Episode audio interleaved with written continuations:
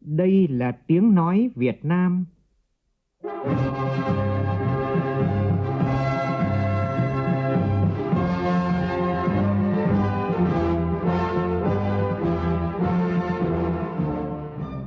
là tiếng nói Việt Nam, phát thanh từ Hà Nội, thủ đô nước Cộng hòa xã hội chủ nghĩa Việt Nam.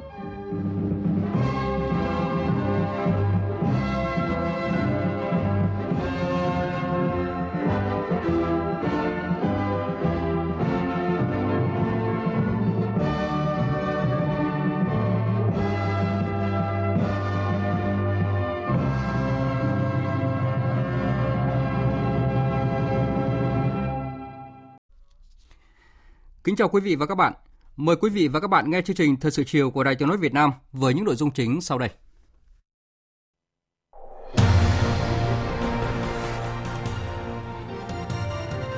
Thủ tướng Nguyễn Xuân Phúc đón và hội đàm với Thủ tướng Lào Thongloun Sisoulith. Hai bên ra tuyên bố chung tiếp tục khẳng định đưa quan hệ hợp tác đặc biệt toàn diện giữa Việt Nam Lào sang một trang mới, phát triển sâu rộng, mạnh mẽ hơn. Kiểm tra dự án đường sắt đô thị Hà Nội tuyến Cát Linh Hà Đông, Phó Thủ tướng Trịnh Đình Dũng yêu cầu đưa đường sắt Cát Linh Hà Đông vào khai thác ngay trong năm nay.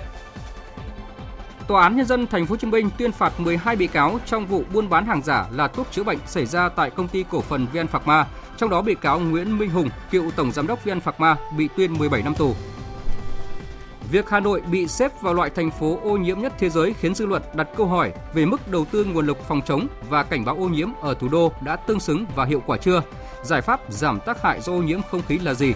Mục sự kiện và bàn luận, Phó giáo sư tiến sĩ Phạm Bích San, thành viên Liên hiệp các hội khoa học kỹ thuật Việt Nam sẽ làm rõ nội dung này. Trong phần tin thế giới, Trung Quốc tổ chức trọng thể lễ kỷ niệm 70 năm Quốc khánh. Đảng Dân Chủ tại Mỹ tiếp tục gia tăng sức ép với Tổng thống Donald Trump khi tuyên bố quyết tâm tiếp cận nội dung các cuộc điện đàm giữa Tổng thống Trump với các nhà lãnh đạo thế giới khác. Trong khi đó, các đảng đối lập tại Anh nhóm họp bàn phương án thành lập chính phủ chống cháy trong trường hợp lật đổ Thủ tướng Boris Johnson.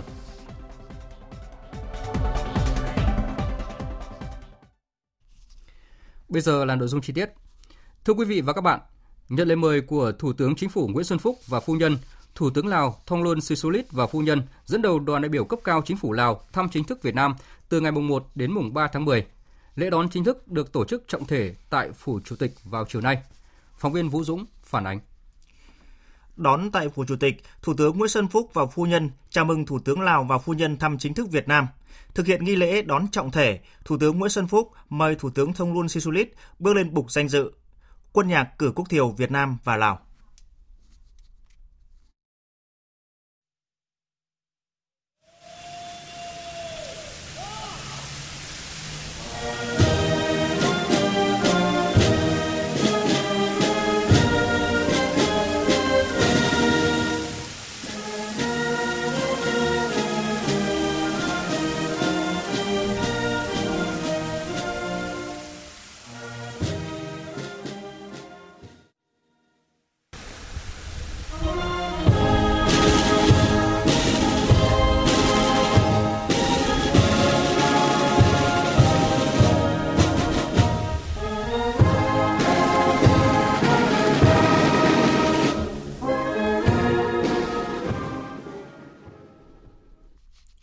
Tiếp đó, Thủ tướng Nguyễn Xuân Phúc mời Thủ tướng Thông Luân Sisulit duyệt đội danh dự Quân đội Nhân dân Việt Nam. Sau lễ đón chính thức, hai thủ tướng dẫn đầu đoàn cấp cao hai nước tiến hành hội đàm. Hai nhà lãnh đạo tái khẳng định tầm quan trọng của mối quan hệ vĩ đại, đoàn kết đặc biệt giữa hai nước Việt Nam và Lào được gây dựng và vun đắp bởi các thế hệ lãnh đạo và nhân dân hai nước là tài sản quý giá của hai dân tộc, đồng thời bày tỏ vui mừng trước những bước phát triển mạnh mẽ, toàn diện của quan hệ song phương thời gian qua. Hai bên nhất trí tiếp tục đà trao đổi đoàn và tiếp xúc cấp cao, các cấp, các bộ ngành địa phương qua các kênh đảng, nhà nước, chính phủ, quốc hội theo hướng tinh gọn, hiệu quả và thực chất. Tăng cường trao đổi thông tin, chia sẻ kinh nghiệm về phát triển kinh tế xã hội mỗi nước, thúc đẩy triển khai hiệu quả kết quả kỳ họp lần thứ 41 Ủy ban Liên Chính phủ, khuyến khích các bộ, ban ngành địa phương hai nước mở rộng quan hệ hợp tác trực tiếp, hỗ trợ nhau trong phát triển kinh tế xã hội, giữ gìn an ninh, ổn định và trật tự. Hai thủ tướng vui mừng trước những bước phát triển mạnh mẽ trong hợp tác quốc phòng an ninh, cho đây là lĩnh vực then chốt nhằm giữ vững môi trường ổn định để phát triển ở mỗi nước. nhất trí tiếp tục phối hợp triển khai tốt các hiệp định, thỏa thuận về biên giới, ngăn chặn và xử lý kịp thời mọi hành động xâm phạm biên giới, phối hợp đấu tranh, phòng chống các loại tội phạm xuyên biên giới, đẩy mạnh ký kết các thỏa thuận trong lĩnh vực quốc phòng an ninh. Hai bên nhất trí sớm tổ chức hội nghị tổng kết đánh giá hiệu quả việc thực hiện mô hình kiểm tra một cửa một lần dừng tại cặp cửa khẩu quốc tế Lao Bảo của Việt Nam và Đen Sạ Vẳn của Lào. Đồng thời phối hợp tổ chức hội nghị tổng kết việc thực hiện thỏa thuận về việc giải quyết vấn đề di cư tự do và kết hôn không giá thú trong vùng biên giới hai nước trong năm 2019. Hai nhà lãnh đạo đánh giá cao các tiến triển tích cực trong hợp tác thương mại hai nước, nhất trí tiếp tục thúc đẩy các biện pháp xúc tiến thương mại nhằm đưa kim ngạch hai chiều tăng trưởng ổn định từ 10 đến 15% mỗi năm như đã đề ra. Thực hiện hiệu quả các thỏa thuận về thương mại, sớm ký bản ghi nhớ về phát triển và kết nối hạ tầng thương mại biên giới, tuyên truyền phổ biến rộng rãi các cơ chế ưu đãi về thuế, thương mại, nâng cao hơn nữa tính bổ trợ giữa hai nền kinh tế. Hai bên nhất trí triển khai các biện pháp hiệu quả để đảm bảo tiến độ, chất lượng của các dự án đầu tư của Việt Nam tại Lào, có chính sách hỗ trợ thiết thực trên tinh thần quan hệ đặc biệt giữa hai nước đối với doanh nghiệp. Tiếp tục tổ chức các cuộc tiếp xúc giữa lãnh đạo chính phủ Lào và cộng đồng doanh nghiệp Việt Nam đang hoạt động kinh doanh đầu tư tại Lào. Hai thủ tướng nhấn mạnh tầm quan trọng của hợp tác giáo dục, đào tạo và phát triển nguồn nhân lực, nhất là đào tạo cán bộ chủ chốt, cán bộ nguồn, phát triển nguồn nhân lực chất lượng cao, đưa các nội dung công trình lịch sử quan hệ đặc biệt Việt Nam Lào vào giảng dạy tại các trường học của hai nước. Song song với tăng cường hợp tác văn hóa, giao lưu nhân dân, thúc đẩy kết nối sản phẩm du lịch, thực hiện tốt hiệp định thương mại, thực hiện tốt hiệp định hợp tác lao động. Thủ tướng Chính phủ Lào cam kết tiếp tục tạo điều kiện hơn nữa đơn giản hóa các thủ tục và giảm chi phí liên quan tới việc xin cấp phép cho lao động Việt Nam. Nhân dịp này, Thủ tướng Chính phủ Nguyễn Xuân Phúc và Thủ tướng Thông Luân Sisulit đã chia sẻ nhiều đánh giá, nhận định chung về tình hình khu vực quốc tế cũng như sự phối hợp giữa hai nước trong thời gian tới, trong đó có việc Việt Nam đảm nhiệm vai trò Chủ tịch ASEAN 2020 và Ủy viên không thường trực Hội đồng Bảo an Liên Hợp Quốc nhiệm kỳ 2020-2021. Hai bên khẳng định tầm quan trọng của việc duy trì hòa bình, ổn định, thượng tôn pháp luật, an ninh, bảo đảm an toàn, tự do hàng hải và hàng không, giải quyết các tranh chấp ở Biển Đông bằng các biện pháp hòa bình trên cơ sở luật pháp quốc tế, nhất là Công ước Luật Biển Liên Hợp Quốc năm 1982. Tái khẳng định các lập trường nguyên tắc của ASEAN về vấn đề Biển Đông nêu trong các tuyên bố gần đây của ASEAN, nhất là tuyên bố chung của Hội nghị Bộ trưởng Ngoại giao ASEAN lần thứ 52 tại Bangkok diễn ra vào tháng 7 năm 2019. Theo đó, các bên nhất trí tăng cường tin cậy lẫn nhau và lòng tin, tự kiềm chế và tránh các hoạt động có thể làm phức tạp thêm tình hình, không sử dụng hoặc đe dọa sử dụng vũ lực, không quân sự hóa, thực hiện đầy đủ và nghiêm túc tuyên bố về ứng xử của các bên ở Biển Đông DOC và phấn đấu sớm đạt được bộ quy tắc ứng xử COC thực chất, hiệu quả, phù hợp với luật pháp quốc tế, trong đó có UNCLOS 1982. Hai bên cam kết tiếp tục phối hợp với các nước thành viên nhằm thúc đẩy phát triển thịnh vượng, đoàn kết, tự cường của cộng đồng ASEAN, phát huy vai trò trung tâm của ASEAN trong cấu trúc khu vực, cùng phấn đấu vì một khu vực hòa bình, ổn định, hợp tác, phát triển thịnh vượng và dựa trên luật lệ. Sau hội đàm, hai thủ tướng đã chứng kiến lễ ký và trao 8 văn kiện hợp tác trong các lĩnh vực kinh tế, đầu tư, giáo dục, tài chính ngân hàng, năng lượng, hàng không. Nhân chuyến thăm, hai bên đã ra tuyên bố chung giữa nước Cộng hòa xã hội chủ nghĩa Việt Nam và nước Cộng hòa Dân chủ Nhân dân Lào về tăng cường quan hệ hữu nghị vĩ đại, đoàn kết đặc biệt và hợp tác toàn diện Việt Nam Lào trong tình hình mới. Thưa quý vị và các bạn, sau hội đàm, Thủ tướng Nguyễn Xuân Phúc và Thủ tướng Lào Thongloun Sisoulith đã gặp gỡ báo chí thông báo về kết quả hội đàm. Thủ tướng Nguyễn Xuân Phúc nhấn mạnh, chuyến thăm Việt Nam lần này của Thủ tướng Lào là động lực mới đưa quan hệ hợp tác đặc biệt, hợp tác toàn diện giữa Việt Nam và Lào bước sang một trang mới, tiếp tục phát triển sâu rộng, mạnh mẽ hơn trong thời gian tới. Phóng viên Vũ Dũng tiếp tục thông tin. Thủ tướng Nguyễn Xuân Phúc nhấn mạnh, chuyến thăm lần này một lần nữa minh chứng cho quan hệ đặc biệt Lào-Việt Nam, Việt Nam-Lào có một không hai trên thế giới. Hai nhà lãnh đạo đã có cuộc hội đàm rất thành công, thể hiện mối quan hệ toàn diện, đặc biệt giữa hai nước trong giai đoạn tới mới. Buổi hội đàm diễn ra tin cậy, hữu nghị, thẳng thắn, đạt kết quả cao trong việc thúc đẩy hợp tác song phương và đa phương. Trước hết chúng tôi tái khẳng định tầm quan trọng của mối quan hệ đoàn kết đặc biệt Việt Nam Lào được gây dựng và vun đắp bởi các thế hệ lãnh đạo và nhân dân hai nước là tài sản quý giá của hai dân tộc. Việt Nam chúc mừng những thành tựu phát triển kinh tế xã hội to lớn, toàn diện đã đạt được và tin tưởng với sự lãnh đạo sáng suốt của Đảng Nhân dân Cách mạng Lào, nhân dân Lào anh em sẽ tiếp tục thu được nhiều thắng lợi mới. Chúng tôi vui mừng trước những bước phát triển mạnh mẽ của quan hệ hai nước và nhất trí tiếp tục thúc đẩy hợp tác trên tất cả các lĩnh vực, trong đó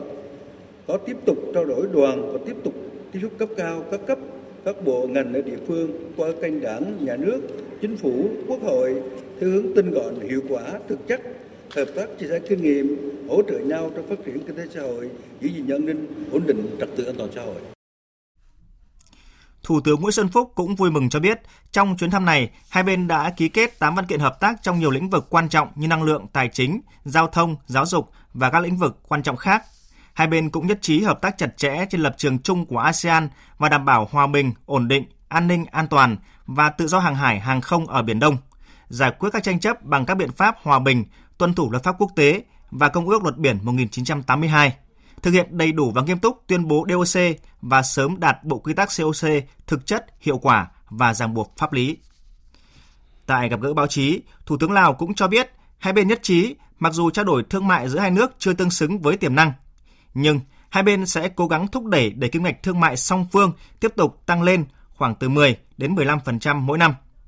Qua các văn bản hợp tác đặc biệt, hợp tác về năng lượng được ký kết hôm nay, Thủ tướng Lào Thông Luân Sisulit tin tưởng sẽ góp phần làm tăng tỷ trọng thương mại giữa hai nước lên đáng kể. Hai bên nhất trí sẽ kết nối hai nền kinh tế cơ sở tầng như tuyến đường giao thông dọc hành lang kinh tế Đông Tây, làm hợp tác hai nước ngày càng phát triển. Đặc biệt là hai bên sẽ sớm tổ chức hội nghị tổng kết đánh giá về việc kiểm tra một cửa một lần dừng để rút kinh nghiệm nghiên cứu triển khai qua các cửa khẩu khác.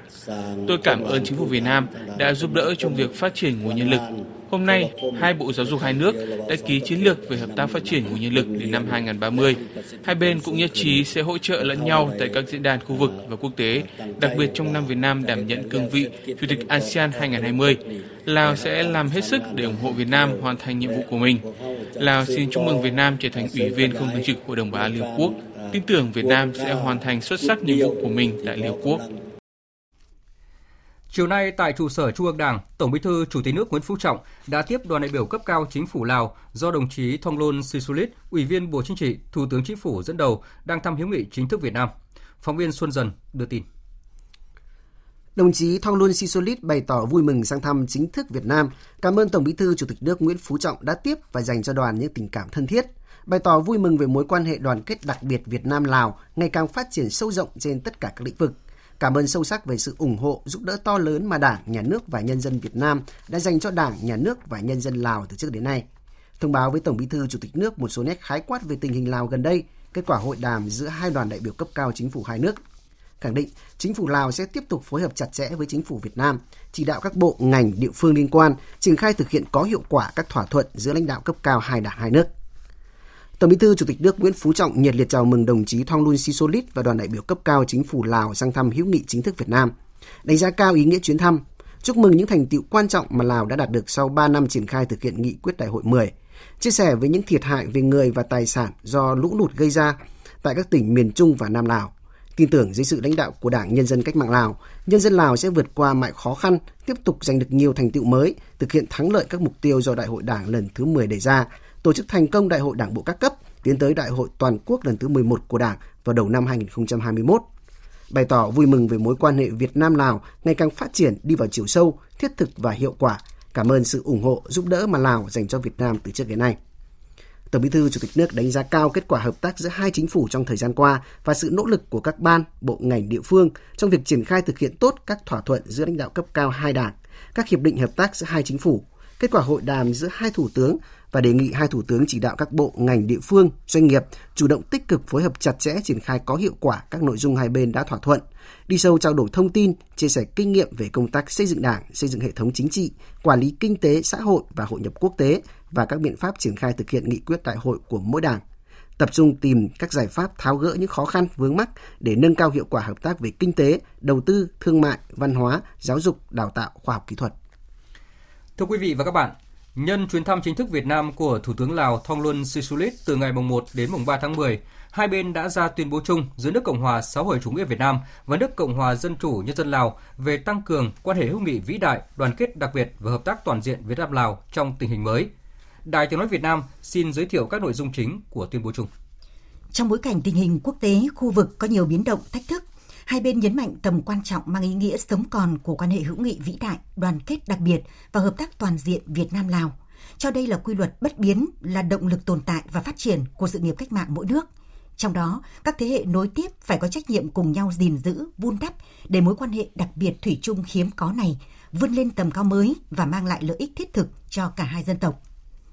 Hai bên nhất trí tiếp tục duy trì việc trao đổi đoàn và tiếp xúc cấp cao, các cấp, các kênh theo hướng tinh gọn, hiệu quả, thực chất, chú trọng việc chia sẻ tin cậy các kinh nghiệm và tìm biện pháp tháo gỡ khó khăn vướng mắc, ra soát thường xuyên và tập trung triển khai hiệu quả các thỏa thuận cấp cao đạt được. Hai bên một lần nữa nhấn mạnh tầm quan trọng của hợp tác quốc phòng, an ninh chặt chẽ, phấn đấu luôn là chỗ dựa vững chắc cho nhau nhằm đối phó với các thách thức an ninh quốc phòng ngày càng đa dạng phức tạp nhất trí phối hợp triển khai tốt các điều ước và thỏa thuận song phương về biên giới lãnh thổ. Hai bên nhất trí tiếp tục thúc đẩy và nâng cao hiệu quả hợp tác kinh tế, văn hóa, khoa học công nghệ trên cơ sở phát huy thế mạnh và tiềm lực của mỗi nước, thúc đẩy triển khai các biên bản thỏa thuận và thỏa thuận giữa lãnh đạo cấp cao, văn kiện, kế hoạch hợp tác giữa hai chính phủ, quan tâm tổ chức thực hiện và có biện pháp đảm bảo tiến độ và chất lượng các dự án đầu tư của Việt Nam tại Lào cũng như của Lào tại Việt Nam và các dự án hợp tác song phương khác đặc biệt là thực hiện biên bản thỏa thuận giữa chính phủ Lào và chính phủ Việt Nam về hợp tác phát triển các dự án thủy điện tại Lào. Việc kết nối đường truyền tải điện, mua bán điện ký ngày 5 tháng 10 năm 2016. Hai bên đánh giá cao các tiến triển tích cực trong hợp tác thương mại song phương thời gian qua,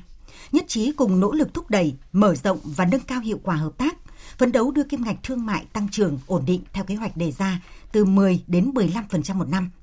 mở rộng và đa dạng hóa các hoạt động xúc tiến thương mại, thúc đẩy xây dựng và ký bản ghi nhớ, thỏa thuận về phát triển và kết nối hạ tầng thương mại biên giới. Thủ tướng Thonglun Sisulit nhất trí sớm tổ chức hội nghị đối thoại doanh nghiệp lần 2 với doanh nghiệp Việt Nam tại Lào trong năm 2019. Đề nghị doanh nghiệp Việt Nam, đặc biệt là các doanh nghiệp lớn tham dự. Hai bên khẳng định tầm quan trọng của việc kết nối hai nền kinh tế, nhất là kết nối về thể chế, hạ tầng giao thông, năng lượng, viễn thông, du lịch và triển khai hiệu quả các dự án hợp tác quan trọng. Ưu tiên các dự án giao thông vận tải, trong đó có kết nối hàng không và các tuyến giao thông dọc hành lang kinh tế Đông Tây và kết nối xe buýt Việt Nam, Lào, Thái Lan. Nhất trí giao các bộ ngành địa phương liên quan nhanh chóng rà soát, báo cáo lãnh đạo cấp cao tiến độ và chất lượng các dự án đầu tư của Việt Nam tại Lào, kịp thời xử lý các vướng mắc phát sinh không để chậm trễ so với kế hoạch. Hai bên nhất trí phối hợp thúc đẩy hợp tác trong khuôn khổ tam giác phát triển Campuchia Lào Việt Nam và triển khai hiệu quả kế hoạch kế hoạch hành động kết nối ba nền kinh tế Campuchia, Lào, Việt Nam đến năm 2030 đã được lãnh đạo ba nước thông qua tại hội nghị cấp cao Campuchia, Lào, Việt Nam lần thứ 10, Hà Nội tháng 3 năm 2018. Hai bên đặc biệt quan tâm đến hợp tác giáo dục đào tạo và phát triển nguồn nhân lực, nhất trí tiếp tục phối hợp triển khai hiệu quả các thỏa thuận về hợp tác giáo dục đào tạo, mở rộng các lĩnh vực hợp tác phát triển nguồn nhân lực, trong đó chú trọng đào tạo nguồn nhân lực chất lượng cao, nhất là trong các ngành mũi nhọn để bắt kịp với sự phát triển của cách mạng công nghiệp lần thứ tư. Hai bên đánh giá cao hiệu quả các hoạt động tuyên truyền, giao lưu văn hóa nghệ thuật, xúc tiến du lịch ở cả cấp trung ương và địa phương. Nhất trí tăng cường kết nối sản phẩm du lịch, nhất là giữa các tỉnh biên giới Nam Lào và miền Trung Việt Nam tích cực tham gia các sự kiện du lịch quốc tế tổ chức trên lãnh thổ hai bên. Hai bên nhấn mạnh tăng cường trao đổi thông tin về công tác thực hiện Hiệp định Hợp tác Lao động Lào-Việt Nam.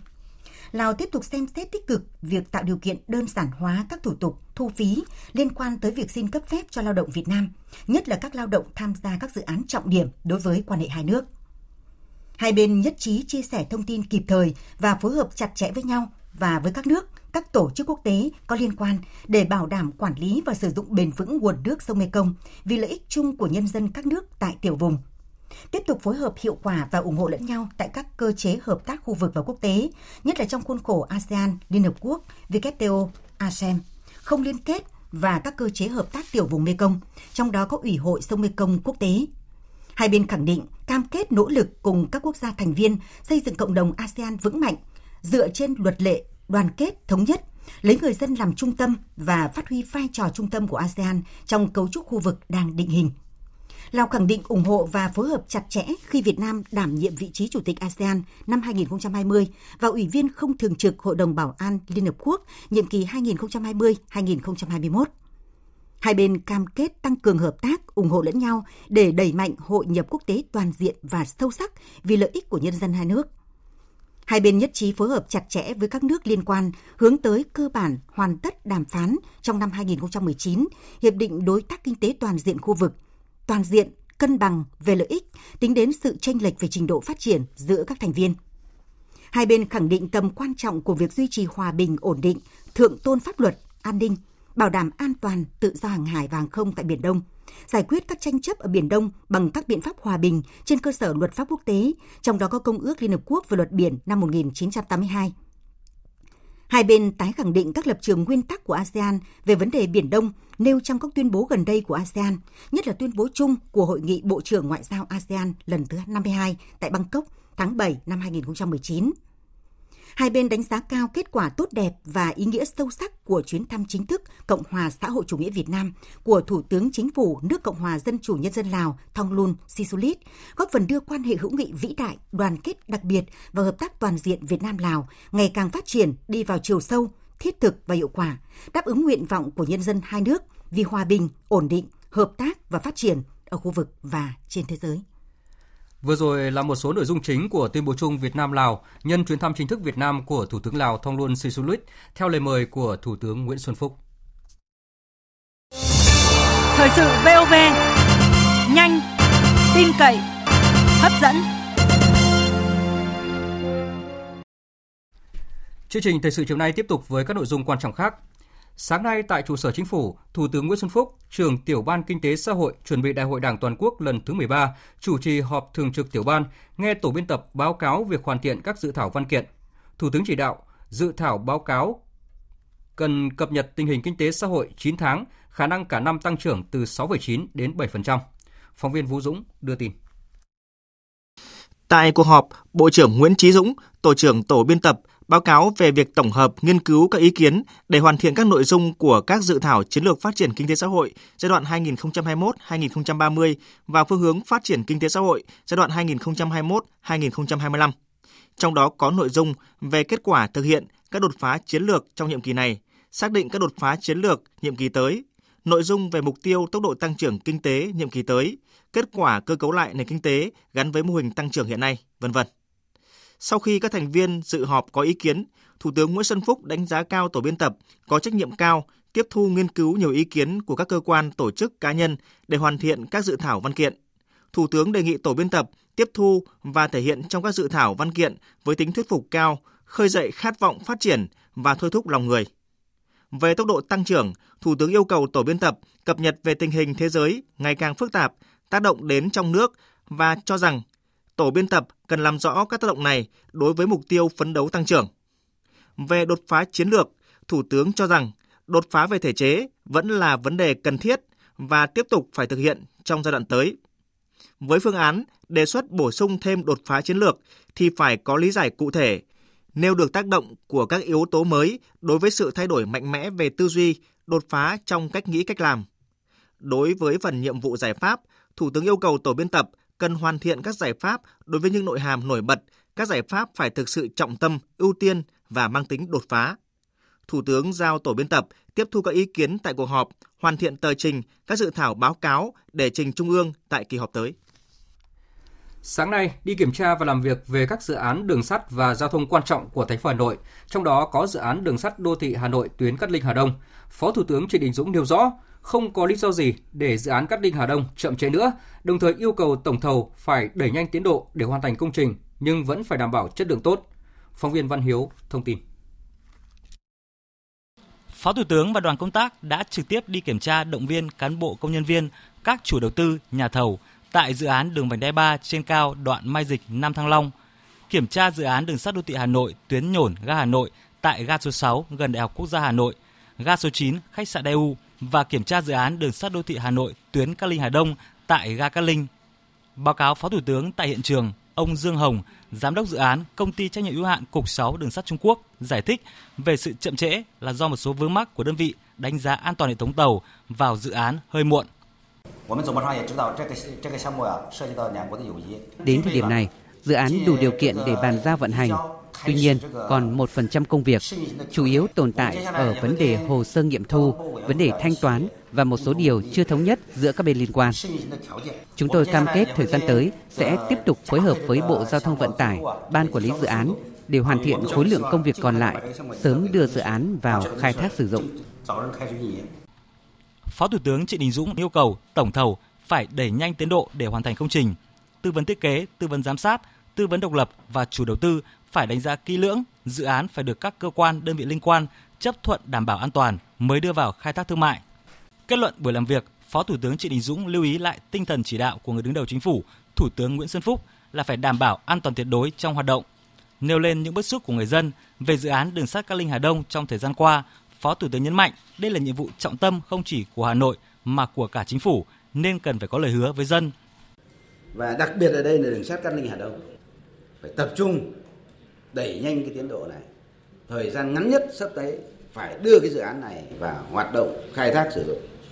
Với tinh thần như thế thì tôi thấy rằng yêu cầu trách nhiệm ở đây nhưng đặc biệt nhà thầu. Nhưng mà đề nghị nhà thầu cần tích cực hơn nữa, cụ thể hơn nữa và trách nhiệm hơn nữa để cùng với chủ đầu tư cùng ban quản lý cùng với tư vấn để chúng ta khép lại cái hồ sơ nó đầy đủ theo đúng quy định cái này thủ tướng chính phủ nguyễn xuân phúc đã có chỉ đạo, phải theo đúng tinh thần của thủ tướng. Nhận định trong những năm tới, tình trạng ùn tắc giao thông sẽ ngày càng gia tăng. Để giải quyết bài toán này, cần một hệ thống các giải pháp để giải quyết đồng bộ. Phó thủ tướng trịnh đình dũng đề nghị thành phố hà nội tiếp tục rà soát quy hoạch thủ đô, giải quyết những bất cập. Tinh thần là kiểm soát nhưng không có nghĩa là hạn chế nhà cao tầng, mà là quy hoạch không gian kiến trúc cho phù hợp. Nền tảng bản đồ số VMAP về hệ thống thông tin nhân đạo y nhân đạo chính thức ra mắt sáng nay tại Hà Nội. Đây là hoạt động nằm trong khuôn khổ đề án chính phủ phát triển hệ tri thức Việt số hóa. Phó Thủ tướng Vũ Đức Đam và lãnh đạo các bộ ban ngành tới dự. Phóng viên Phương Thoa thông tin. Hiện VMAP đang có hơn 23,4 triệu dữ liệu địa chỉ trên cả nước. Bên cạnh những tính năng cơ bản như tìm kiếm địa chỉ, chỉ đường, VMAP sẽ đi theo hướng khác biệt, hữu ích nhất cho người dùng, đó là hiển thị lớp bản đồ riêng của các lĩnh vực trong đời sống và hiển thị địa chỉ chi tiết tới từng số nhà, dù là ở thành thị hay miền núi, vùng sâu, vùng xa. Phiên bản thử nghiệm thời gian qua đã tiếp cận được số lượng lớn người dùng. Đặc biệt, nhiều doanh nghiệp kỳ vọng sẽ ứng dụng VMAP vào công tác quản lý và kinh doanh. Thời gian tới, Bưu điện Việt Nam tiếp tục cập nhật các dữ liệu, bổ sung thêm các ứng dụng đi kèm sử dụng thông tin lên bản đồ số VMAP để hấp dẫn người dùng và ứng dụng nhanh chóng.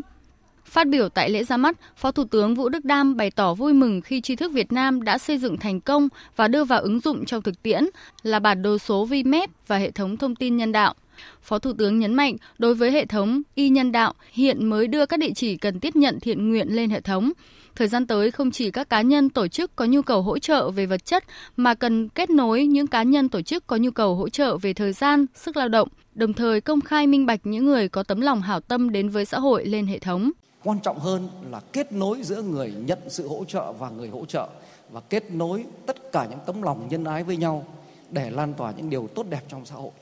Và để làm cái này thì tất cả những công nghệ hiện đại nhất từ blockchain, từ thông minh nhân tạo sẽ được ứng dụng vào. Cái giai đoạn 1 thì đã nhận được sự cam kết đồng hành từ rất nhiều kinh phí của các doanh nghiệp để tiếp theo giai đoạn 2 và chúng tôi rất mong là có nhiều cái đề án tương tự như vậy trong khung khổ của đề án y tri thức sẽ được chúng ta cùng nhau phát triển. Tin chúng tôi vừa nhận, Chiều nay tại Hà Nội, Ban chỉ đạo Trung ương các chương trình mục tiêu quốc gia, Ủy ban Trung mặt trận Tổ quốc Việt Nam tổ chức chương trình gặp mặt tôn vinh, biểu dương doanh nghiệp và các tập thể cá nhân có nhiều đóng góp hỗ trợ người nghèo thông qua Quỹ vì người nghèo và An sinh xã hội 3 năm 2017-2019. Dự buổi lễ có Ủy viên Bộ Chính trị, Phó Thủ tướng Chính phủ Vương Đình Huệ, trưởng Ban chỉ đạo Trung ương các chương trình mục tiêu quốc gia, Bí thư Trung Đảng, Chủ tịch Ủy ban Trung mặt trận Tổ quốc Việt Nam Trần Thanh Mẫn. Phóng viên Lại Hoa đưa tin. Tại buổi lễ, Chủ tịch Ủy ban Trung ương Mặt trận Tổ quốc Việt Nam Trần Thanh Mẫn kêu gọi các cấp các ngành, đồng bào chiến sĩ cả nước, người Việt Nam ở nước ngoài, các tập đoàn kinh tế, doanh nghiệp, doanh nhân, nhà hảo tâm, các tổ chức quốc tế ở Việt Nam tiếp tục giúp đỡ người nghèo, thông qua Quỹ vì người nghèo và chương trình an sinh xã hội với tinh thần cả nước chung tay vì người nghèo, không để ai bị bỏ lại phía sau bằng các hoạt động phong phú và hình thức phù hợp. Cụ thể, trước mắt, ưu tiên dành sự quan tâm, chăm lo, hỗ trợ, giúp đỡ người nghèo trong chương trình truyền hình phát thanh trực tiếp Cả nước chung tay vì người nghèo, tổ chức vào ngày 17 tháng 10 năm 2019 tại thủ đô Hà Nội. Phát biểu tại buổi lễ, Phó Thủ tướng Vương Đình Huệ cho rằng cả nước vẫn còn 2 triệu rưỡi hộ nghèo và cận nghèo, tỷ lệ tái nghèo vẫn còn cao, nhất là vùng thiên tai bão lũ, rất cần sự chung tay của các doanh nghiệp, các đơn vị và các tấm lòng hảo tâm. Chưa kể là cứ 100 cá nhân mà thoát được nghèo ấy, thì lại phát sinh thêm 18 người do nhiều nguyên nhân. Chưa kể cái số mà số là tái nghèo. Vì vậy cho nên cái sự nghiệp này của chúng ta còn phải trường kỳ và còn phải rất lâu dài. Thì năm nay thì chúng tôi định tập trung cho một là xây dựng nhà đại đoàn kết nhà cho người nghèo hỗ trợ thêm. Thứ hai là tiếp sức đến trường. Rất nhiều người học giỏi rất nhiều các cháu học sinh các cấp kể cả vào đại học nhưng mà không có tiền để đi học và thứ ba nữa năm nay chúng ta cũng sẽ chăm lo cái tết cho người nghèo được chú đáo hơn theo cái tinh thần là ai cũng có Tết. Đây là đầu viết hoa trong đó đầu nhỏ là số lần mà chúng ta muốn nhân đôi, nhân gấp 3, gấp 4, gấp 5 số tiền mình ủng hộ nhiều nhất. Tại buổi lễ, Phó Thủ tướng Vương Đình Huệ, Chủ tịch Ủy ban Trung ương Mặt trận Tổ quốc Việt Nam Trần Thanh Mẫn cùng các đại biểu dự buổi lễ đã ủng hộ Quỹ vì người nghèo và an sinh xã hội bằng việc nhắn tin qua cổng thông tin điện tử nhân đạo 1400 Nhân dịp này thì Thủ tướng Chính phủ cũng đã tặng bằng khen cho 12 tập thể và cá nhân có nhiều thành tích trong việc ủng hộ, tuyên truyền, vận động, ủng hộ quỹ vì người nghèo. Trong đó, Ban Thời sự Đài Tiếng nói Việt Nam vinh dự nhận bằng khen của Ủy ban Trung ương Mặt trận Tổ quốc Việt Nam. Từ hôm nay, Tổng cục Thống kê tiến hành cuộc điều tra thu thập thông tin về thực trạng kinh tế xã hội của 53 dân tộc thiểu số năm nay. Cuộc điều tra được thực hiện tại 54 tỉnh, thành phố vùng dân tộc thiểu số miền núi với 15.000 địa bàn, Mục tiêu là tạo nguồn dữ liệu, số liệu cập nhật phục vụ cho việc tham mưu, hoạch định chính sách liên quan đến vùng dân tộc thiểu số và miền núi, tổng kết chiến lược phát triển kinh tế xã hội đến năm 2020 và xây dựng chiến lược phát triển kinh tế xã hội đến năm 2030. Dự kiến số liệu công bố vào tháng 6 năm 2020. Hôm nay là ngày quốc tế người cao tuổi. Tại nước ta, dù đã vươn lên thành nước có mức thu nhập trung bình thấp, nhưng lại nằm trong nhóm quốc gia có tốc độ già hóa dân số cao nhất thế giới – theo thống kê thì cứ 9 người Việt Nam thì có một người từ 60 tuổi trở lên, nhưng có tới 70% số người già ở nước ta không có lương hưu và nhiều người không có tài sản tích lũy. Vậy việc chăm lo sức khỏe cho người cao tuổi ở Việt Nam sẽ ra sao? Chính sách an sinh xã hội và chất lượng các dịch vụ chăm sóc sức khỏe hiện nay đã đáp ứng được yêu cầu hay chưa? Phóng viên Văn Hải có bài đề cập vấn đề này. Tỷ lệ người cao tuổi ở Việt Nam hiện chiếm khoảng 12% dân số và dự báo 20 năm nữa tỷ lệ này sẽ tăng gấp đôi do tuổi thọ ngày càng tăng và tỷ suất sinh đang giảm mạnh. Già hóa dân số là một xu hướng tất yếu của sự phát triển. Tuy nhiên, tốc độ già hóa nhanh trong khi Việt Nam vẫn là nước có thu nhập trung bình thấp sẽ kéo theo nhiều hệ lụy. Vậy người cao tuổi ở nước ta lo ngại nhất điều gì khi chưa giàu đã già? Cụ Nguyễn Thới, 85 tuổi, ở quận Ba Đình, Hà Nội cho biết. Cái điều mà người lo tuổi nhất là bệnh tật, bệnh thí dụ là tai biến. Mấy ông bạn tôi bây giờ là một đông gia đình phải gửi vào trong nhà dưỡng lão. Một đông là ngay bên cạnh nhà tôi ăn uống là người sống thực vật. Hiện người cao tuổi ở nông thôn rất khó khăn vì phần lớn không có lương hưu. Nhiều người phải chăm sóc các cháu nhỏ để con cái đi làm ăn xa. Bà Nguyễn Thị Điểm, Chủ tịch Hội người cao tuổi thị trấn Phùng, huyện Đan Phượng, Hà Nội chia sẻ. Khó khăn thì bây giờ lương hưu thì không có, mà cái uh, sản xuất nông nghiệp thu nhập rất là thấp. Cho nên là chúng tôi thấy là rất là mong là chương trình của hội là có những cái chương trình khám sức khỏe định kỳ, tư vấn sức khỏe cho người có tuổi và đặc biệt là khi ốm đau thì phải có một cái khoa lão khoa ở tại huyện để chữa cho người có tuổi. Còn theo bà Nguyễn Ngọc Quỳnh, chuyên gia về an sinh xã hội của Quỹ dân số Liên Hợp Quốc tại Việt Nam, thì hơn 6 triệu người cao tuổi ở nước ta hiện không có khoản thu nhập thường xuyên nào. Trong khi người già thường gắn liền với tình trạng ốm đau, sức khỏe giảm sút, nhưng bảo hiểm y tế lại không chi trả cho việc khám sức khỏe định kỳ và tầm soát phát hiện sớm bệnh tật. Điều này khiến cho tỷ lệ người già mắc bệnh nặng, bệnh mãn tính ngày càng nhiều. Đối với người cao tuổi thì thứ nhất là cái vấn đề chăm sóc y tế rất là khổ, tại vì là bảo hiểm y tế nhá thì lại cũng chỉ trang trải được một phần thôi mà người cao tuổi thì lại là bệnh mãn tính, tức là bệnh chữa rất là lâu, chi phí nó cực kỳ cao. Mà cơ sở vật chất thì bệnh viện của mình nó không đáp ứng đủ, thế nên nên rất là vất vả. Cái thứ hai là đối với người cao tuổi mà khi mà người ta đã bị bệnh rồi thì lại phải có người chăm sóc. Thì hiện nay của mình là hoàn toàn là không có hệ thống người chăm sóc. Ừ, hệ thống đấy là hoàn toàn bỏ trống luôn, không có một tí gì luôn. Còn người cao tuổi nông thôn ở các vùng nghèo thì lại còn bị một cái trường hợp là thanh niên con cháu thì đi di cư hết. Người cao tuổi ở lại nông thôn rất là nhiều, lại không có người chăm sóc thì vừa là cái sức khỏe ừ, về mặt thể lực là kém cái thứ hai là sức khỏe về mặt tinh thần nữa là sẽ ảnh hưởng đến sức khỏe tâm thần và dẫn đến là tăng cái tỷ lệ mà bị à, mất trí nhớ hoặc là ừ, suy giảm về mặt tâm trí ấy.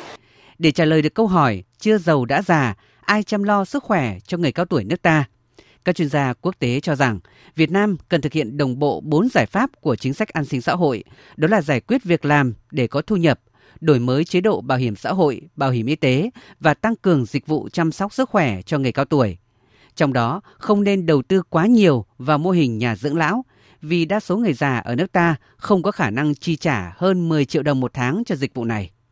Thay vào đó, cần phát triển mô hình chăm sóc dựa vào cộng đồng. Người cao tuổi hỗ trợ chăm sóc người già hơn mình, người khỏe hơn, giúp đỡ người yếu hơn.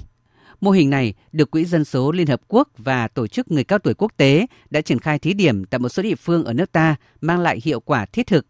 được cơ quan chức năng của Nhật Bản và Hàn Quốc đến học tập kinh nghiệm.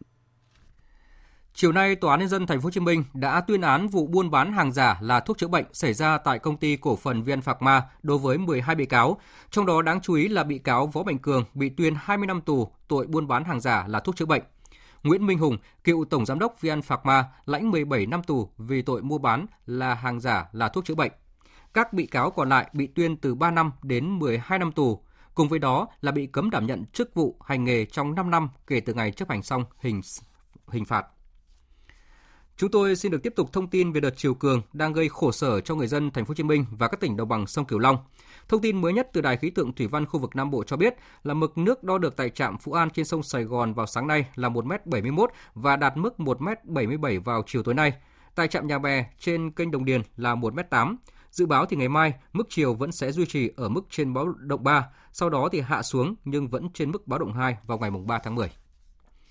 Thưa quý vị và các bạn, dù gần 30 mét bờ bao cạnh cầu kênh ngang số 3 khu vực mế Cốc, phường 15, quận 8 bị vỡ đã được khắc phục và gia cố tạm thời, nhưng do chiều cường đạt đỉnh nên nước vẫn tràn qua gây ngập bộ vào chiều qua và sáng nay tại khu vực bờ bao bị vỡ. Cộng tác viên Hoàng Dương tại thành phố Hồ Chí Minh thông tin chi tiết. Sáng nay tại cầu kênh ngang số 3 khu vực Mễ Cốc, phường 15, quận 8, nước vẫn còn ngập gần nửa mét. Nhiều xe máy và ô tô dừng đổ trên cầu đợi nước rút. Ông Nguyễn Mai Trung, Chủ tịch Ủy ban Nhân dân phường 15 quận 8 cho biết, tuy gần 30 mét bờ bao cạnh cầu này đã bị vỡ và đã được gia cố tạm thời, nhưng do mực nước triều quá cao nên nước vẫn tràn qua gây ngập cục bộ trong cả một khu vực khá rộng, từ cầu Rạch Cát đến cầu kênh ngang số 3. Địa phương huy động lực lượng công ích trong đêm qua vừa gia cố bờ bao vừa bơm nước ra ngoài, nhưng đây chỉ là giải pháp tạm thời để vượt qua đợt triều cường này sáng nay bên công ích ờ, cũng cử lực có lực lượng để công mít đó là đập cái cái bao là cũng 200 bao cát nữa chặn cái, cái lỗ xì vậy. Thì nói chung là tình này tình thế thì cầm cự thôi cho nó hết cái đạch tiều này chứ còn mà để mà khắc phục chắc cũng ờ, phải qua cái đạch tiều này mới ờ, làm tổng lực được trong thành phố có một số khu vực khác cũng bị ngập do triều trong sáng nay. Một số đoạn đường hai bên cầu Tân Thuận nối quận 4 qua quận 7 vẫn bị ngập cục bộ, kể cả khi thủy triều rút, khiến các phương tiện giao thông gặp nhiều khó khăn khi lưu thông. Đường Huỳnh Tấn Phát, đường Nguyễn Bình thuộc huyện Nhà Bè cũng bị ngập từng đoạn do triều cường. Quốc lộ 50, đoạn giao cắt với đường Nguyễn Văn Linh thuộc địa phận xã Bình Hưng, huyện Bình Chánh cũng bị ngập. Trước diễn biến phức tạp của đợt chiều cường cuối tháng 9 đầu tháng 10, Ban Chủ huy phòng chống thiên tai và tìm kiếm cứu nạn thành phố Hồ Chí Minh đã đề nghị các địa phương khuyến cáo hướng dẫn nhân dân trên địa bàn kê cao đồ đạc, đặc biệt là vận dụng dễ bị hư hỏng khi bị ngập nước, đề phòng chiều cường dâng tràn vào nhà. Cẩn thận khi đi qua những khu vực ngập nước, kể cả khu vực quen thuộc, chỉ đi qua khi chắc chắn không có nguy hiểm và có lực lượng phương tiện hỗ trợ. Người dân không cố cứu vớt tài sản bị nước cuốn trôi, đặc biệt là ở ven sông, kênh rạch, ngắt nguồn điện bị ngập nước, cẩn thận kiểm tra khi sử dụng lại đồ điện sau khi bị ngập nước, không tiếp xúc với nguồn điện khi cơ thể đang ướt hoặc đang đứng dưới nước.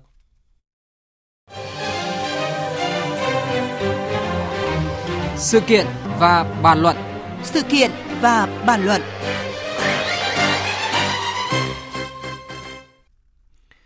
Thưa quý vị và các bạn, thực trạng báo động ô nhiễm không khí ở Hà Nội và Thành phố Hồ Chí Minh đang được người dân đặc biệt quan tâm và lo ngại.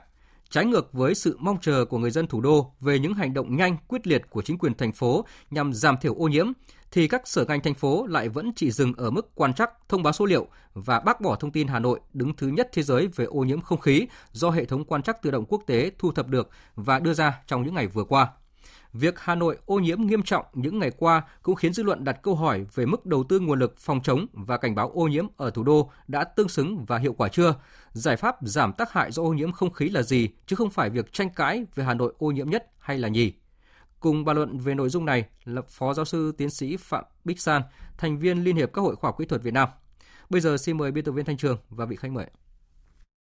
Xin chào và cảm ơn ông Phạm Bích San đã nhận lời tham gia một sự kiện và bàn luận cùng chúng tôi ạ. Xin chào các vị thính giả đang nghe đài. Câu hỏi đầu tiên muốn hỏi ông đó là ông cảm nhận về không khí của thủ đô Hà Nội trong những ngày qua như thế nào? Thực sự thì chúng tôi có cảm nhận thấy không khí Hà Nội đang rất là nặng, tình trạng ô nhiễm đang trở thành báo động với tất cả chúng tôi. Thực sự rất khó chịu, đặc biệt nhất là lúc đi buổi sáng sớm. Vâng, đó là ý kiến của vị khách mời, còn ý kiến của người dân ra sao? Chúng tôi cũng đã ghi nhận được một số ý kiến. Mình thấy là rất là khói bụi và ô nhiễm do lượng giao thông tham gia rất là đông, đâm ra cây xanh nó gần như cũng không thể nào là đào thải được lượng bụi và do phương tiện nó tham gia nó gây ra không khí của nó ô nhiễm thì ảnh hưởng đến cái hít thở của mình nó cảm giác thiếu khí có những lúc cảm giác như là là ngột ngạt ấy. biểu hiện của em thì là nghẹt mũi khó thở Vâng, thưa quý vị và các bạn, thưa vị khách mời, sáng nay thì chất lượng ô nhiễm không khí của thủ đô Hà Nội tiếp tục xuống thấp và thấp nhất trong một tháng qua. Như vậy là trong suốt một tuần nay, Hà Nội luôn trong tình trạng ô nhiễm không khí nghiêm trọng. Hôm sau thì gia tăng hơn hôm trước. Trước đó thì Chi cục Bảo vệ môi trường thành phố đã bác bỏ thông tin Hà Nội là thành phố ô nhiễm không khí nhất thế giới mà Airvisual đưa ra. À, còn Bangkok thì sao? Bangkok Thái Lan thì ngay sau khi nhận được thông tin cũng từ Airvisual xếp thủ đô Bangkok đứng thứ 8 thứ 9 của thế giới về ô nhiễm không khí thì chính quyền thành phố này ngay lập tức họp khẩn và đưa ra các giải pháp cấp bách như là phun nước tại các trường học, nơi công cộng để giảm nồng độ bụi, rồi khuyến cáo chi tiết tới người dân cần làm gì để mà hạn chế bụi xâm nhập vào đường hô hấp. Ông có bình luận gì về hai cách ứng xử của chính quyền hai thành phố? Thực sự nói có thể nói là đây rất có nhiều chuyện phải đáng bàn chuyện này. Nhưng tôi muốn đầu tiên bàn về câu chuyện là cảm nhận của chúng tôi khi mà nhận được cái lời giải thích cái câu trả lời của phía bên cơ quan quản lý môi trường của Hà Nội. Ở đây tôi thấy có ba điều mà chúng ta nên bàn về câu trả lời đó. Thứ nhất là cái số liệu có giá trị này là nó cho biết chúng ta cái tình trạng sự thực đang diễn ra ở nơi đó là như thế nào. Và điều đó để làm một lời cảnh báo để cho các cơ quan có trách nhiệm lấy cái số liệu đó mà xử lý công việc mình. Thì tôi nghĩ rằng ở đây chúng ta có sự hiểu không chính xác về cái tính đại diện và cái tính giá trị của cái lời cảnh báo mà số liệu toàn cầu cũng như số liệu tại địa điểm cụ thể đưa ra. Vì tại một điểm nhất định cũng đã là một giá trị mà phải xử lý. Điểm thứ hai tôi rất đáng thất vọng ở đây là khi tôi nghe người giải thích mà, tôi thấy nó không ổn lắm ví dụ giải thích là vì khu là nhiều công trình xây dựng hay là này nọ kia. Vì thực ra tôi cũng cho rằng khu là có điều kiện môi trường rất là lý tưởng của Hà Nội, vì chung quanh đây có đến năm cái hồ lớn cả và điểm thứ ba, chính là cái điểm mà các bạn vừa đề từ cận là cái sự phản ứng ở cơ quan. Có trách nhiệm tới điều này là nó không phù hợp với cái điều cần thiết trong một xã hội hiện đại. Vì đây không phải vấn đề gì mà đáng phải giấu giếm cả, mà câu chuyện là đây là một sự thực thực tế. Và chúng ta phải nhìn thẳng thực tế đó. Và hơn cả nhìn thẳng thực tế đó là sau đó là giải pháp cần thiết phải làm gì để có thể giải quyết ngay được cái vấn đề này và giải tỏa bức xúc cho người dân? Chứ không có chẳng hạn chúng ta bảo nó bụi ô nhiễm thế là do thời tiết, thời kỳ thế. Nói lại vì thời tiết chẳng khác là nói là đổ tại là ông rời cả. Mà nếu nói đổ tại ông rời thì câu chuyện là tuyệt vọng thôi. Phải chăng theo ông dường như là các cơ quan chức năng của cả Hà Nội và cả thành phố Hồ Chí Minh nữa cũng trong diện thành phố ô nhiễm top đầu của thế giới? Đang rất là lúng túng bị động trước cái thực trạng ô nhiễm không khí hiện nay Vâng, thực sự ở đây tôi thấy cảm là sự lúng túng rõ, rõ ràng. Hình như chúng ta không biết cách ứng xử một cách nó có hiệu quả đấy nào. Có cảm giác như là cái vấn đề môi trường này vẫn là cái câu chuyện của ai đấy một cơ quan nào đấy chứ không phải cơ quan hành chính cơ quan dân cử của Hà Nội là phải chịu trách nhiệm với vấn đề này. À, nhìn rộng ra ấy, thì việc mà chi cục bảo vệ môi trường à, thành phố Hà Nội bác bỏ thông tin Evisure đưa ra thì nó cho thấy điều gì trong cái văn hóa tiếp nhận thông tin của một bộ phận cán bộ công chức và của một số cơ quan công quyền hiện nay. Vâng, văn hóa tiếp nhận thông tin ở đây là có vấn đề và tiếp theo đó là cách xử lý các thông tin cũng là có vấn đề, không đảm bảo kịp thời nhanh nhạy với trước những nhu cầu bức thiết của người dân. Vâng. À, quay trở lại về thực trạng ô nhiễm không khí ở Hà Nội và thành phố Hồ Chí Minh là công dân đang sinh sống tại thủ đô thì chứng kiến và hứng chịu ô nhiễm trong những ngày qua Điều ông mong muốn chờ đợi những hành động nào từ chính quyền thành phố ngay lúc này? Mong muốn nhất là nên có một số biện pháp cụ thể như các nước khác vẫn thường làm thôi. Có thể là phun nước hoặc có thể là hạn chế cái việc xây dựng vào trong những lúc không cần thiết như thế này. Đấy là chưa kể còn cái vụ đốt rơm rạ ngoài ngoại ô Hà Nội nữa. Thì tôi nghĩ những chuyện đó là chuyện phải được tiếp nhận làm ngay. Đấy là trước mắt ngắn hạn. Còn về lâu dài thì rõ ràng chúng ta có câu chuyện là phải quy hoạch lại và làm lại thành phố Hà Nội, cũng như là phải tổ chức lại bộ máy hành chính để câu chuyện môi trường đang là câu chuyện quan trọng nhất mà mỗi người chúng tôi đang phải lo lắng tới. Chứ nếu tình hình cứ như này thì chúng tôi nghĩ rằng chúng tôi rơi vào tình trạng cảm giác là gì? Là cứ phải chịu trận như thế này và không biết chuyện gì sẽ xảy ra mình trong tương lai sắp tới. Vâng, rõ ràng là về giải pháp lâu dài thì cần nhận diện rõ các cái nguồn gây ô nhiễm để mà khắc phục. Thực tế thì các cái nguyên nhân gây ra ô nhiễm không khí là không mới, đó là gia tăng các phương tiện giao thông khiến lượng khí thải tăng, là hoạt động xây dựng, tiếp đó là các nhà máy xí nghiệp và các nguồn khác và có một số là mang tính thời vụ như là trong cái thời điểm này là người dân đốt rơm rạ dạ nữa. Theo dõi những năm qua thì ông nhận thấy là Hà Nội đã có những cái giải pháp mạnh nào chưa để mà kiểm soát các nguồn gây ô nhiễm này chưa? Cá nhân tôi thì tôi chưa cảm nhận thấy được có biện pháp nào mạnh mẽ cả ví dụ như một lượng ô nhiễm rất lớn là do lượng xe máy gây ra mỗi một cái xe máy là một cái động cơ phun xăng như thế này thì vô cùng là đầu độc bộ không khí vậy thì cái phương án nào đó để quyết liệt và dứt khoát giải quyết vấn đề xe máy. Tôi nghĩ cả ô tô nữa chứ. Vâng, và ô tô thì đương nhiên là câu chuyện còn quan trọng hơn là không thể nào khu vực nội đô và thành phố lại mọi người đều có thể được quyền đi ô tô như thế này cả. Và rõ ràng phải có những điều kiện nhất định. Tiếp theo đó là vấn đề xây dựng. Tôi nghĩ rằng chẳng có nơi đâu mà chỗ nào cũng cũng xây dựng như chúng ta cả. Và chỗ nào cũng bụi mù bay lên, mù mịt. Vậy thì có nên chăng phải làm sao cái hoạt động xây dựng này nó đi vào một cái quy củ? Đây câu chuyện trách nhiệm và câu chuyện là bộ máy hành chính thôi. Là nếu bộ máy hành chính có trách nhiệm là, và trách nhiệm có nghĩa là gì? Phải có người có năng lực và người ta có quyền hạn nhất định để làm việc đó. Kèm quyền hạn người ta có trách nhiệm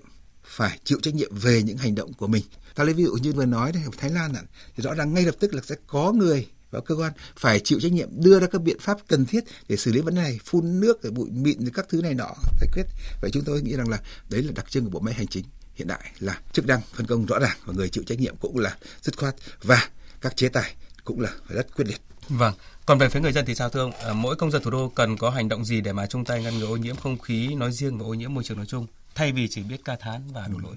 Cá nhân tôi cho rằng ý thức người dân nó cần phải được nâng cao hơn nữa. Có điều rất là khá là nghịch lý chỗ này là cái trình độ của người dân Hà Nội nó không phải thấp, thậm chí rất là cao sự hiểu biết rất là lớn nhưng mà hình như sống trong môi trường xã hội như này thì kể cả điều hiểu biết ra mà lâu dần người ta cũng tặc lưỡi người ta không làm nữa tiện tay vứt cái rác ra đường, tiện tay đập phá cái này cái kia tung bụi ra ngoài. À, qua đợt cao điểm về ô nhiễm không khí này thì nhiều người cũng đặt ra câu hỏi là thành phố đang chi cho mục tiêu bảo vệ môi trường là bao nhiêu? Có tương xứng với mức đóng góp của các tổ chức cá nhân công dân thông qua các khoản thuế, phí, lệ phí đang nộp hay không? Và khoản chi đó và những hạng mục nào hiệu quả ra sao? Thì ông có cho rằng những câu hỏi này cũng cần được chính quyền thành phố trả lời và công bố công khai cho người dân được biết hay không? Tôi nghĩ rằng tất cả chuyện này như tất cả chuyện khác này, càng minh bạch được bao nhiêu thì càng tốt bấy nhiêu và để người dân giám sát thấy được cái đồng tiền đóng thuế mình được chi trả việc gì và quan trọng hơn nữa là hiệu quả đồng tiền đó được bao nhiêu thì nếu người dân càng được biết cái điều này thì càng tốt hơn. Thì sự giám sát của xã hội bao giờ là sự giám sát tốt nhất. À, một lần nữa cảm ơn Phó Giáo sư Tiến sĩ Phạm Bích Sang, chuyên gia xã hội học với phần bàn luận vừa rồi. Thưa quý vị và các bạn, à, trong diễn biến mới nhất thì tại buổi giao ban báo chí thường kỳ của Thành ủy Hà Nội và Ủy ban dân thành phố Hà Nội vào chiều nay, trước câu hỏi của các phóng viên về tình trạng ô nhiễm môi trường thành phố những ngày gần đây, ông Vũ Đặng Định, tránh văn phòng Ủy ban dân thành phố Hà Nội xác nhận là thời gian vừa qua các tỉnh miền Bắc trong đó có thủ đô Hà Nội ô nhiễm bụi đường tăng cao, có ảnh hưởng xấu đến hô hấp, nhất là người già và trẻ em và khuyến cáo người dân nên sử dụng khẩu trang đạt chuẩn để bảo vệ sức khỏe. Thời sự VOV nhanh tin cậy, hấp dẫn.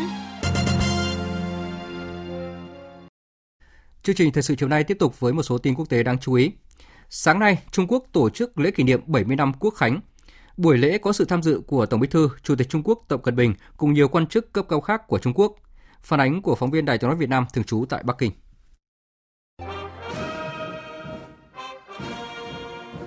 Phát biểu tại buổi lễ meeting, Chủ tịch Trung Quốc Tập Cận Bình khẳng định vai trò lãnh đạo của Đảng Cộng sản Trung Quốc, kêu gọi toàn Đảng, toàn quân và toàn dân tiếp tục đoàn kết dưới sự lãnh đạo của Đảng, đảm bảo vai trò làm chủ của nhân dân,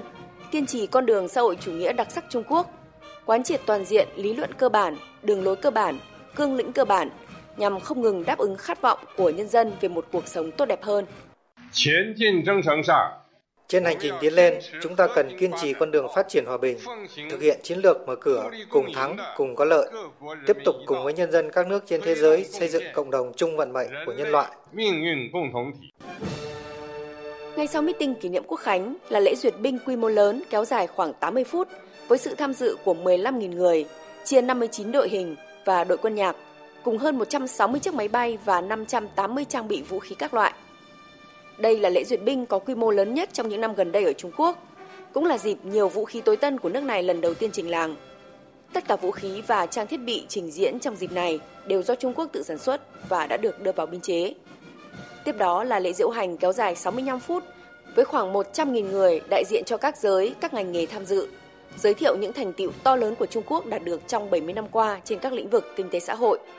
Đặc biệt là những thành tiệu phát triển sau hơn 40 năm cải cách mở cửa đã làm thay đổi sâu sắc đất nước Trung Quốc, đời sống nhân dân không ngừng được cải thiện. Vai trò và vị thế của Trung Quốc ngày càng được nâng cao trên trường quốc tế. Tối cùng ngày, tại thủ đô Bắc Kinh sẽ diễn ra tiệc chiêu đãi chào mừng 70 năm Quốc khánh và một chương trình liên hoan nghệ thuật hoành tráng với sự tham gia của hàng nghìn người tại quảng trường Thiên An Môn. Bên cạnh các tiết mục văn nghệ là màn biểu diễn pháo hoa rực rỡ. Hãng thông tấn Trung ương Triều Tiên KCNA hôm nay cho biết Mỹ và Triều Tiên nhất trí tổ chức các cuộc đàm phán cấp chuyên viên vào ngày mùng 5 tháng 10 tới. Sau tiết lộ nội dung cuộc điện đàm giữa lãnh đạo Mỹ-Ukraine gây sóng gió trên chính trường Mỹ gần đây, Đảng Dân Chủ tiếp tục gia tăng sức ép với tuyên bố quyết tâm tiếp cận nội dung các cuộc điện đàm giữa Tổng thống Mỹ Donald Trump với các nhà lãnh đạo thế giới khác, đặc biệt là với Tổng thống Nga Vladimir Putin do lo ngại vấn đề an ninh quốc gia. Nga đã ngay lập tức có phản ứng trước những diễn biến trên chính trường Mỹ. Biên tập viên Phạm Hà thông tin. Điện Kremlin của Nga hôm qua cho biết Mỹ cần nhận được sự chấp thuận của nước này để công bố chi tiết các cuộc điện đàm giữa Tổng thống Mỹ Donald Trump và Tổng thống Nga Vladimir Putin. Theo người phát ngôn Điện Kremlin Dmitry Peskov, theo quy tắc các tài liệu liên quan đến những cuộc nói chuyện ở cấp nguyên thủ quốc gia như vậy sẽ được đóng dấu mật hoặc là tuyệt mật. Vì vậy, việc tiết lộ các thông tin này phải tuân thủ các nguyên tắc ngoại giao thông thường. Với việc thông báo chi tiết bản điện đàm giữa hai nhà lãnh đạo Nga và Mỹ thì một số đoạn có thể được công bố với sự nhất trí của cả hai bên. Đây là một hoạt động theo thông lệ ngoại giao thông thường. Chúng tôi sẵn sàng thảo luận điều này nếu Mỹ đưa ra các tín hiệu rõ ràng. Tổng thống Nga và Mỹ đã tổ chức ít nhất 11 cuộc điện đàm kể từ khi ông Trump lên nhậm chức và hai bên cũng đã có một vài lần gặp gỡ cá nhân, chỉ có sự tham gia của một người phiên dịch. Chủ tịch Ủy ban Tình báo Hạ viện Mỹ Adam Schiff tuyên bố, Quốc hội quyết tâm tiếp cận các cuộc điện đàm của ông Trump với Tổng thống Nga cũng như các nhà lãnh đạo thế giới khác, với lo ngại rằng nhà lãnh đạo phe Cộng hòa có thể gây nguy hiểm cho an ninh quốc gia. Tất nhiên, tôi hy vọng có thể sớm biết nội dung các cuộc điện đàm và mục đích ở đây là bảo vệ an ninh quốc gia của Mỹ, xem xét liệu trong các cuộc đối thoại với các nhà lãnh đạo thế giới, đặc biệt là với Tổng thống Nga Putin, ông Donald Trump có làm hủy hoại an ninh quốc gia theo cách nghĩ, sẽ làm lợi cho cá nhân ông trong chiến dịch tranh cử hay không. Nếu có bất cứ hành động nào nhằm che giấu các cuộc điện đàm này, thì chúng tôi sẽ quyết tâm tìm ra. Hiện chưa rõ làm thế nào để Nga có thể ngăn chặn việc tiết lộ thông tin nội dung các cuộc điện đàm này nếu Quốc hội Mỹ yêu cầu, mặc dù Nhà Trắng có thể tuyên bố những tài liệu này được bảo vệ theo đặc quyền hành pháp. Khảo sát của hãng tin Reuters eShop hôm qua cho thấy 45% người được hỏi tin rằng ông Trump nên bị luận tội liên quan đến vấn đề Ukraine, trong khi đó 41% số người được hỏi cho rằng Tổng thống không nên bị luận tội và 15% không có câu trả lời. Còn tại nước Anh, Thủ tướng nước này Boris Johnson có nguy cơ sắp mất chức khi liên tiếp những sóng gió bủa vây đe dọa chức ghế nóng của ông. Các đảng đối lập tại Anh vừa nhóm họp bàn thảo phương án thành lập chính phủ chống cháy trong trường hợp lật đổ nhà lãnh đạo này. Trong khi truyền thông Anh cũng đang xôn xao việc nữ hoàng Elizabeth đệ nhị tham khảo các cố vấn về quy trình miễn nhiệm một thủ tướng. Ít nhất 14 người bị thương trong khi 6 người khác có thể đang mắc kẹt khi một cây cầu ở vùng Đông Bắc vùng lãnh thổ Đài Loan Trung Quốc bất ngờ đổ sập và đè lên nhiều tàu đánh cá neo ở bên dưới gầm cầu. Vụ tai nạn cũng khiến một xe bồn chở dầu đi trên cầu lao thẳng xuống vùng nước phía dưới. Xe bồn chở dầu bốc cháy sau khi rơi xuống nước và gây ra cột khói lớn tại hiện trường. Người đứng đầu vùng lãnh thổ Đài Loan Thái Anh Văn cho biết, chiến dịch cứu hộ đã được triển khai để tìm kiếm những nạn nhân bị thương hoặc mất tích. Giới chức địa phương đã lập một trung tâm khẩn cấp gần hiện trường, trong khi lực lượng hải quân và hàng hải cũng tham gia nỗ lực cứu hộ. Vừa rồi là các tin thời sự quốc tế đáng chú ý. Tiếp tục chương trình thời sự chiều nay là trang tin thể thao.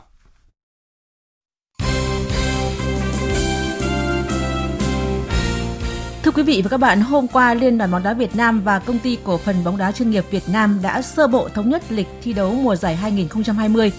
Theo dự kiến, trận tranh siêu cúp quốc gia giữa đội vô địch V-League là Hà Nội và đội đoạt cúp quốc gia sẽ mở màn cho mùa giải mới 2020 vào ngày 5 tháng 2. Tiếp đó, cúp quốc gia bắt đầu thi đấu từ ngày 15 tháng 2. V-League sẽ khai mạc ngày 22 tháng 2 và giải bóng đá hạng nhất quốc gia khai mạc vào ngày 29 tháng 2.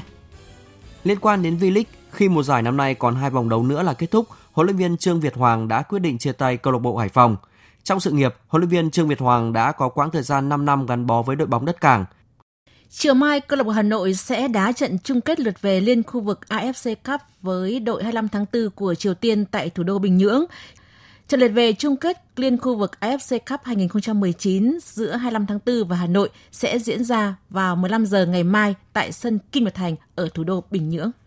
Tại câu lạc bộ Herenven của Hà Lan, hậu vệ Đoàn Văn Hậu chưa được ra sân ở đội 1 nhưng vẫn được ban huấn luyện tạo điều kiện cho thi đấu trong đội hình trẻ của đội bóng này.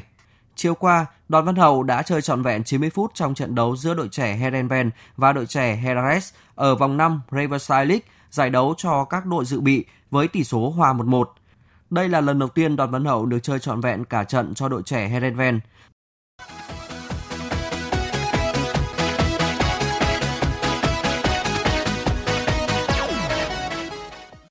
Thưa quý vị và các bạn, đêm nay và dạng sáng mai diễn ra lượt đấu thứ hai tại các bảng A, B, C, D UEFA Champions League. Người hâm mộ sẽ được theo dõi nhiều trận cầu hấp dẫn khi nhiều đội bóng lớn so tài với nhau. Tại sân Santiago Bernabeu đêm nay, Real Madrid sẽ tiếp Club Brugge. Sau trận thua Paris Saint-Germain 0-3 ở lượt trận đầu tiên, Real đang hồi sinh mạnh mẽ. Trong 3 trận đấu gần nhất tại giải quốc nội La Liga, họ lần lượt vượt qua Sevilla 1-0, thắng Osasuna 2-0 và hòa Atlético 0-0.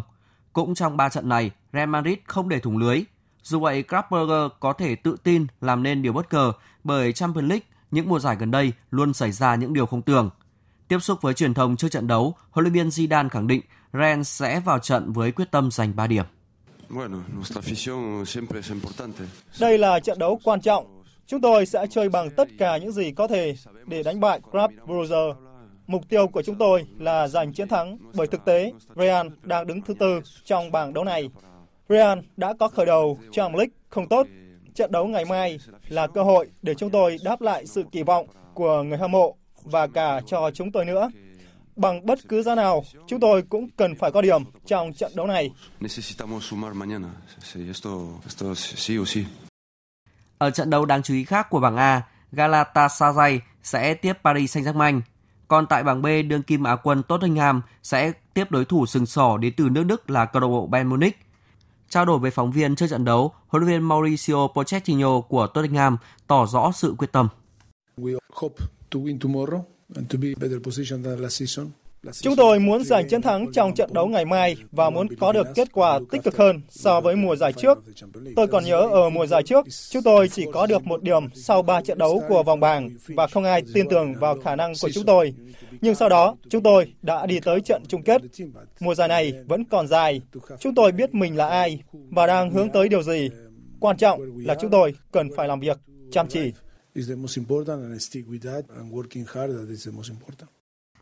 Ở bảng C, Manchester City sẽ tiếp Dinamo Zagreb. Đây là hai đội bóng đều đã giành chiến thắng đậm ở lượt trận đầu tiên. Dự báo thời tiết Trung tâm Dự báo Khí tượng Thủy văn Quốc gia cho biết, hôm nay cũng như ngày mai hầu khắp khu vực Bắc Bộ không mưa, có nắng cùng mức nhiệt độ trưa chiều tăng lên nhanh chóng và giao động ở mức 30 đến 35 độ. Ban đêm giao động trong khoảng từ 21 đến 24 độ. Đi cùng là độ ẩm còn dưới 60% nên cảm giác khô hành còn tiếp diễn. Một tin vui cho người dân miền Bắc cũng như tại thủ đô Hà Nội, nơi đang chịu nhiều ảnh hưởng của tình trạng ô nhiễm không khí kéo dài, thì từ đêm ngày mai mùng 2 tháng 10 sang ngày mùng 3 thì mưa sẽ xuất hiện ở các tỉnh vùng núi, sau đó lan xuống khu vực Trung Du và Đồng bằng dưới diện giải rác, phần nào làm tăng độ ẩm không khí và giảm mức độ ô nhiễm tại thủ đô Hà Nội. Vào đến phía Nam, Bình Phước và Lâm Đồng có mưa rông, cục bộ có nơi mưa vừa mưa to. Nam Bộ, trong đó có thành phố Hồ Chí Minh chiều cường tiếp tục kéo dài trong khoảng 2 ngày nữa, nhiều tuyến đường ngập sâu trong nước. Và sau đây sẽ là phần dự báo chi tiết các khu vực đêm nay và ngày mai. Phía Tây Bắc Bộ đêm có mưa vài nơi, sáng sớm có nơi có sương mù, ngày nắng gió nhẹ, nhiệt độ từ 20 đến 34 độ. Phía Đông Bắc Bộ đêm không mưa, sáng sớm có sương mù và sương mù nhẹ rải rác, ngày nắng, nhiệt độ từ 23 đến 34 độ. Các tỉnh từ Thanh Hóa đến Thừa Thiên Huế đêm không mưa, sáng sớm có sương mù, ngày nắng, nhiệt độ từ 21 đến 33 độ. Các tỉnh ven biển từ Đà Nẵng đến Bình Thuận đêm có mưa rào và rông vài nơi, ngày nắng, nhiệt độ từ 23 đến 33 độ. Tây Nguyên chiều tối và đêm có mưa rào và rông vài nơi, ngày nắng, nhiệt độ từ 20 đến 32 độ. Nam Bộ có mưa rào và rông vài nơi, nhiệt độ từ 23 đến 34 độ. Khu vực Hà Nội đêm không mưa, sáng sớm có sương mù, ngày nắng, nhiệt độ từ 23 đến 34 độ. Tiếp theo là dự báo thời tiết biển. Vịnh Bắc Bộ và vùng biển từ Quảng Trị đến Quảng Ngãi, từ Bình Định đến Ninh Thuận không mưa, tầm nhìn xa trên 10 km, gió nhẹ. Vùng biển từ Bình Thuận đến Kiên Giang bao gồm cả Phú Quốc và Vịnh Thái Lan có mưa rào và rông vài nơi, tầm nhìn xa trên 10 km, gió nhẹ. Khu vực Bắc Biển Đông không mưa, tầm nhìn xa trên 10 km, gió Tây đến Tây Nam cấp 3 khu vực giữa và Nam Biển Đông và khu vực quần đảo Hoàng Sa thuộc thành phố Đà Nẵng, khu vực quần đảo Trường Sa thuộc tỉnh Khánh Hòa có mưa rào và rông vài nơi, tầm nhìn xa trên 10 km, gió nhẹ. Những thông tin dự báo thời tiết vừa rồi đã kết thúc chương trình thời sự chiều nay của Đài Tiếng nói Việt Nam. Chương trình do các biên tập viên Nguyễn Cường, Lan Anh và Thu Hòa thực hiện với sự tham gia của phát thanh viên Minh Nguyệt và kỹ thuật viên Tuyết Mai. Chịu trách nhiệm nội dung Đồng Mạnh Hùng. Cảm ơn quý vị và các bạn đã dành thời gian lắng nghe.